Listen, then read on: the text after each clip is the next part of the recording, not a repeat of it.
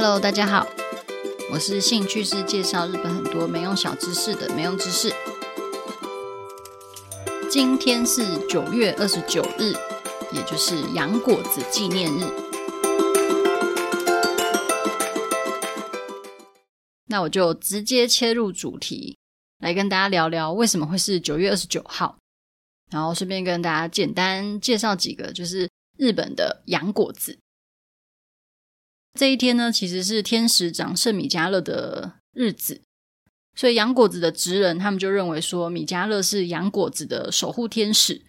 所以就在二零零二年的时候，由三重县洋果子协会设立了洋果子纪念日。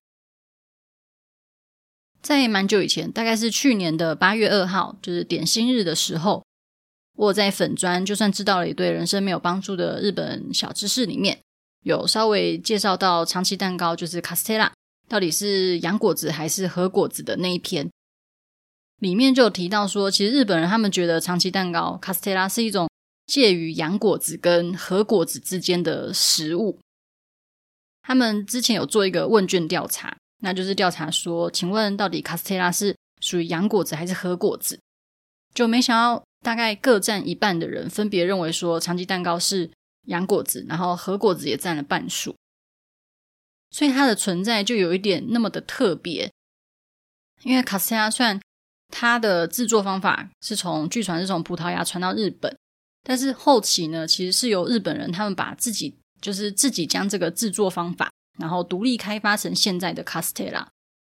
而且据说葡萄牙其实也没有命名为就是卡斯特拉的点心，所以才越来越多人呢，他们就认为说卡斯特拉是日本传统的和果子。我觉得这一点也很有趣，因为你如果要说东洋西洋的分界点，没想到还真的有那么一个实体的东西存在，而且你要硬要说它是东洋还是西洋，其实还真的有一种说不出来的感觉。一般人可能一听到卡斯亚就是长期蛋糕，也会第一个就会想到是日本的东西，不会去想到可能是西洋的点心之类的。虽然说葡萄牙没有一个叫做卡斯特拉的点心，但是很早之前呢，有一个历史地名在西班牙叫做卡斯蒂拉，就也有这个可能性，就是从这个地方传到日本的也说不定。然后如果去说到就是长崎蛋糕，最有名的应该就是长崎的那个福沙屋。如果说有去机场看到那个伴手礼柜台啊，就是有福沙屋的话。就算你去的地方不是长崎，应该是也会有蛮多人会想要买回家吃，或者是送人。我就想到，其实我是一个旅游的时候不是很爱买伴手礼的人，因为我行李很少，就是超级超级少的那一种。我以前呃，就算去欧洲一个半月，我也是就是背一个登山包就去玩的那一种类型。以前可能去日本啊，或者是去比较近的国家。比较短程的国家的时候，就是大概也只会背一个厚背包，所以根本就没有其他空间可以放伴手礼。所以如果真的有必须要买东西回来送人的话，就是最后也只会去机场的那个伴手礼柜买。那我有一个好朋友，他就是行李超级超级多的那一种，他连就是台北到台中玩两天一夜，他都会带行李箱诶。就会带一些自己的很多的东西啊，就是什么吹风机啊、什么延长线之类的，就东西非常多的一个人。但是就也很方便，例如说我们之前一起去外县市玩，那床头柜因为没有插座，所以它的延长线就是超方便的。就我以前有犯过，就是把长崎蛋糕叫成蜂蜜蛋糕的错。日本指的长崎蛋糕，其实它的原物料就只有面粉、蛋跟砂糖，它其实没有加蜂蜜。但是卡斯亚这个东西来到台湾之后呢，台湾人就加了蜂蜜去增添它的风味，所以才会叫做蜂蜜蛋糕。不过日本其实还是会有一些些店铺他们会是加蜂蜜，但是不是所有的店都会加蜂蜜。像刚刚有提到，就是一六二四年开业的福沙屋，他们做出来的长期蛋糕其实也没有加蜂蜜。在很早很早以前呢、啊，就是。糖在日本其实是非常非常贵重的东西，也一直被当作是药材使用，所以很久以前糖非常贵，那也不是一般庶民他们可以轻易入手的东西。可能几克的糖就会是一户人家一个月的餐费。所以在江户时代，如果你哪一天就是穿梭回过去，然后你很想要买糖的话，你可以在药材行买到。在我的新书《日本奇妙知识不思议》里面，就有介绍过，有一篇就是呃，店铺外面挂的暖帘的颜色可以判别店家的种类，甚至是你可以判断说他到底有没有欠人家钱。我在这篇里面有提到，就是药材店或者是和果子店，他们的暖帘颜色通常是白色。那也是因为说糖是白色的，然后糖在以前也被当作药材使用的关系。再说一个日本人也很爱吃的就是草莓奶油蛋糕，很多人都会觉得这听起来应该就是西洋果子吧？但是我一听到西洋果子，我就会想到我以前超级爱看的一个日剧，叫做《西洋古董洋果子店》，是瀧泽秀明、藤木子人跟菊桂一郎的那一部。真的超好看，就小时候就会觉得奇怪，怎么会有那么多帅哥聚集在同一家店？那我还不去报？而且我没记错的话，应该搞不好阿部宽是不是有演啊？我有点点没印象。反正那时候藤木直人真的是帅到爆炸，他现在当然也超帅。我觉得有些人就是年纪越大，就是整个味道就出来，整个就是帅。那那个时候的藤木直人就是比较稚嫩一点点。真的很帅耶，整个惊叹不已的程度。总之，在日本卖的草莓奶油蛋糕虽然叫做 short cake，可是它的英文是 short cake，但是两个东西其实有一点点不太一样。就像虽然都叫做 short cake，但是呃，根据国家的不同，可能它奶油蛋糕的做法也不太一样。例如说，英国版有一些 short cake 是用饼干去夹住奶油跟草莓，那当然也有用海绵蛋糕夹的，也有。那美国版的 shortcake 比较多是用慕斯蛋糕。日本人对 shortcake 的印象应该就是海绵蛋糕加上奶油，加上最上面放草莓，然后做成圆形的那种蛋糕，然后再切片嘛。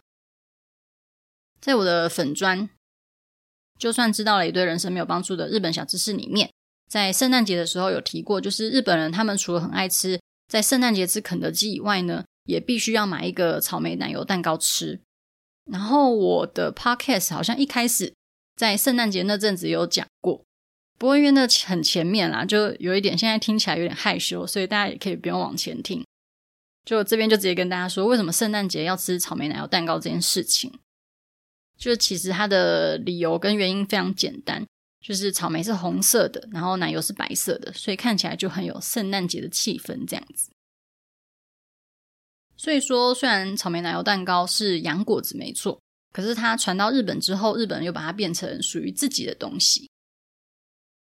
今天这一集讲的，让人家好想吃甜食哦。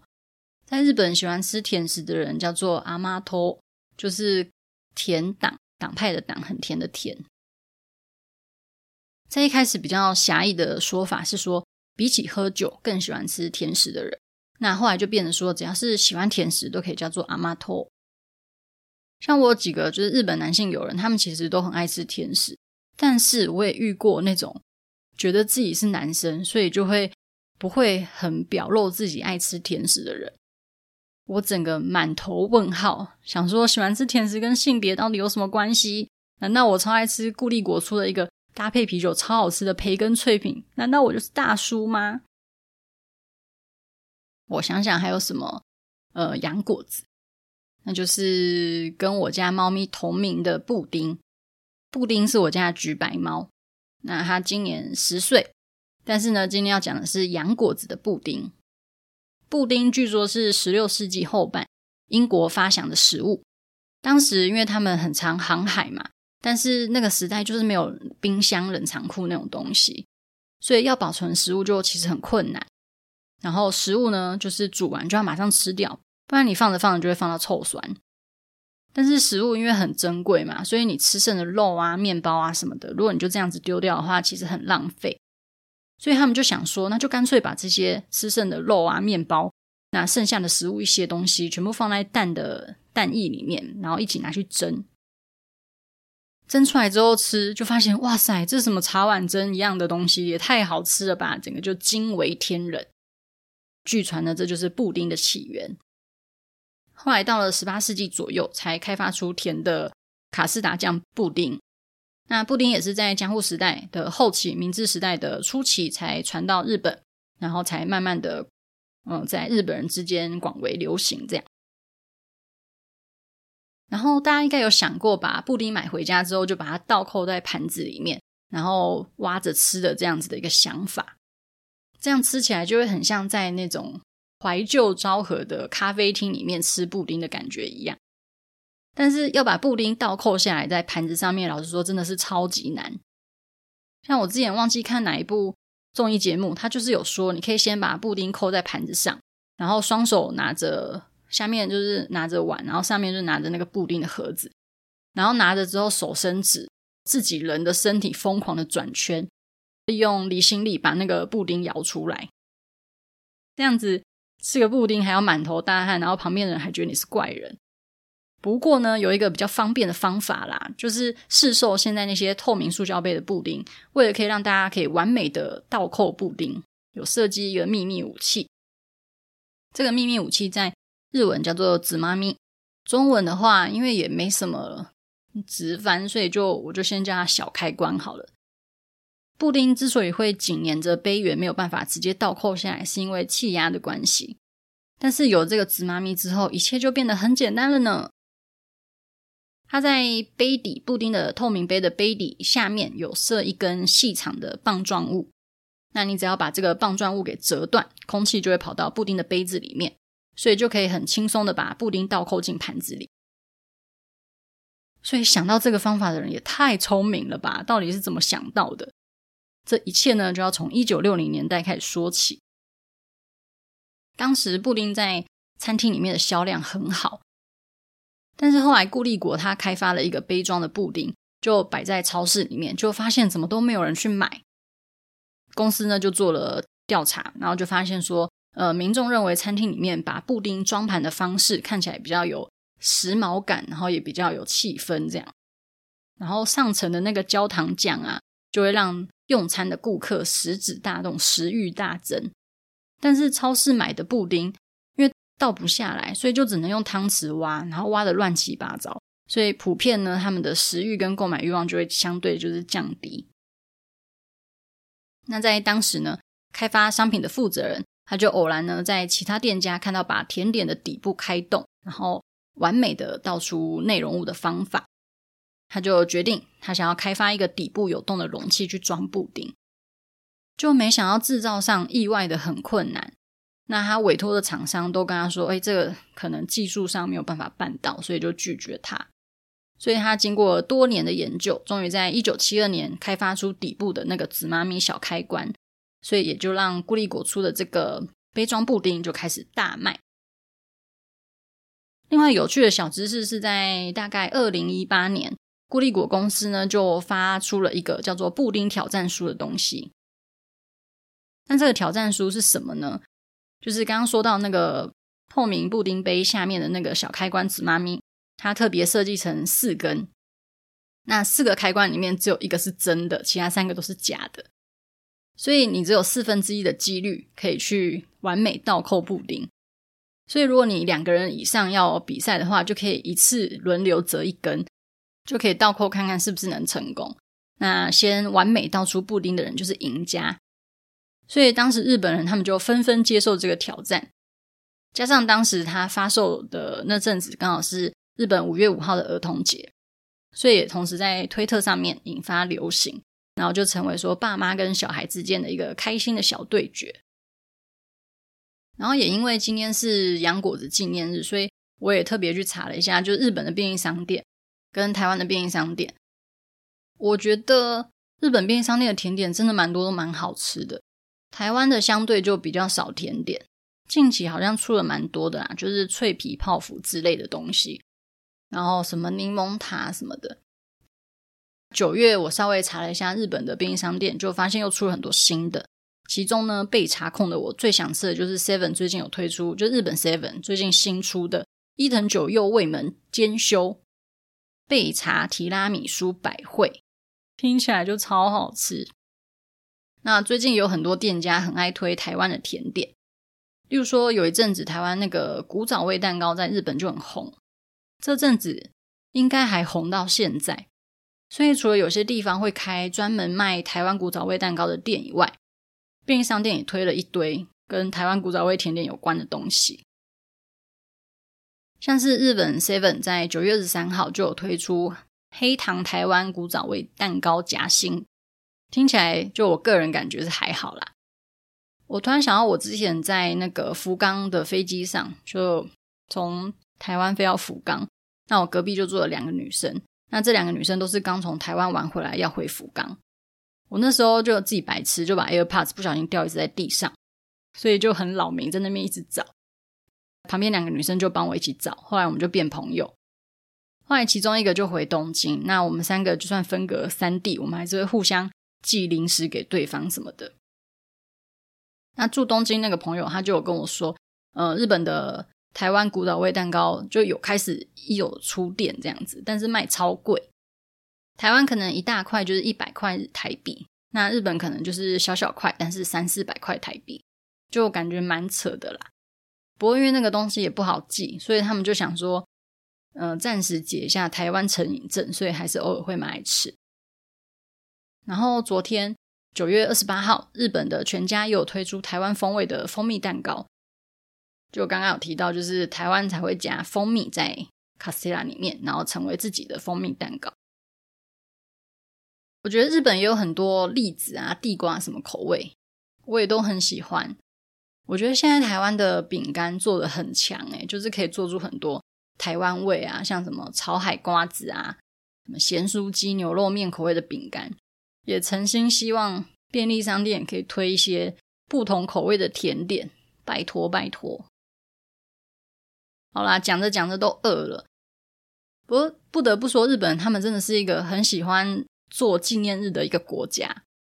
除了今天说的洋果子日是九月二十九号以外，刚刚说的几个甜点其实都有个别的纪念日，像是卡斯特拉就有五月三号是五三烧卡斯特拉日，这个是长崎一家卡斯特拉店设立的日子。那五三的话就是指制作卡斯特拉的时候，蛋黄跟蛋白的比例是五三，所以制定这个五月三号是五三烧卡斯特拉日。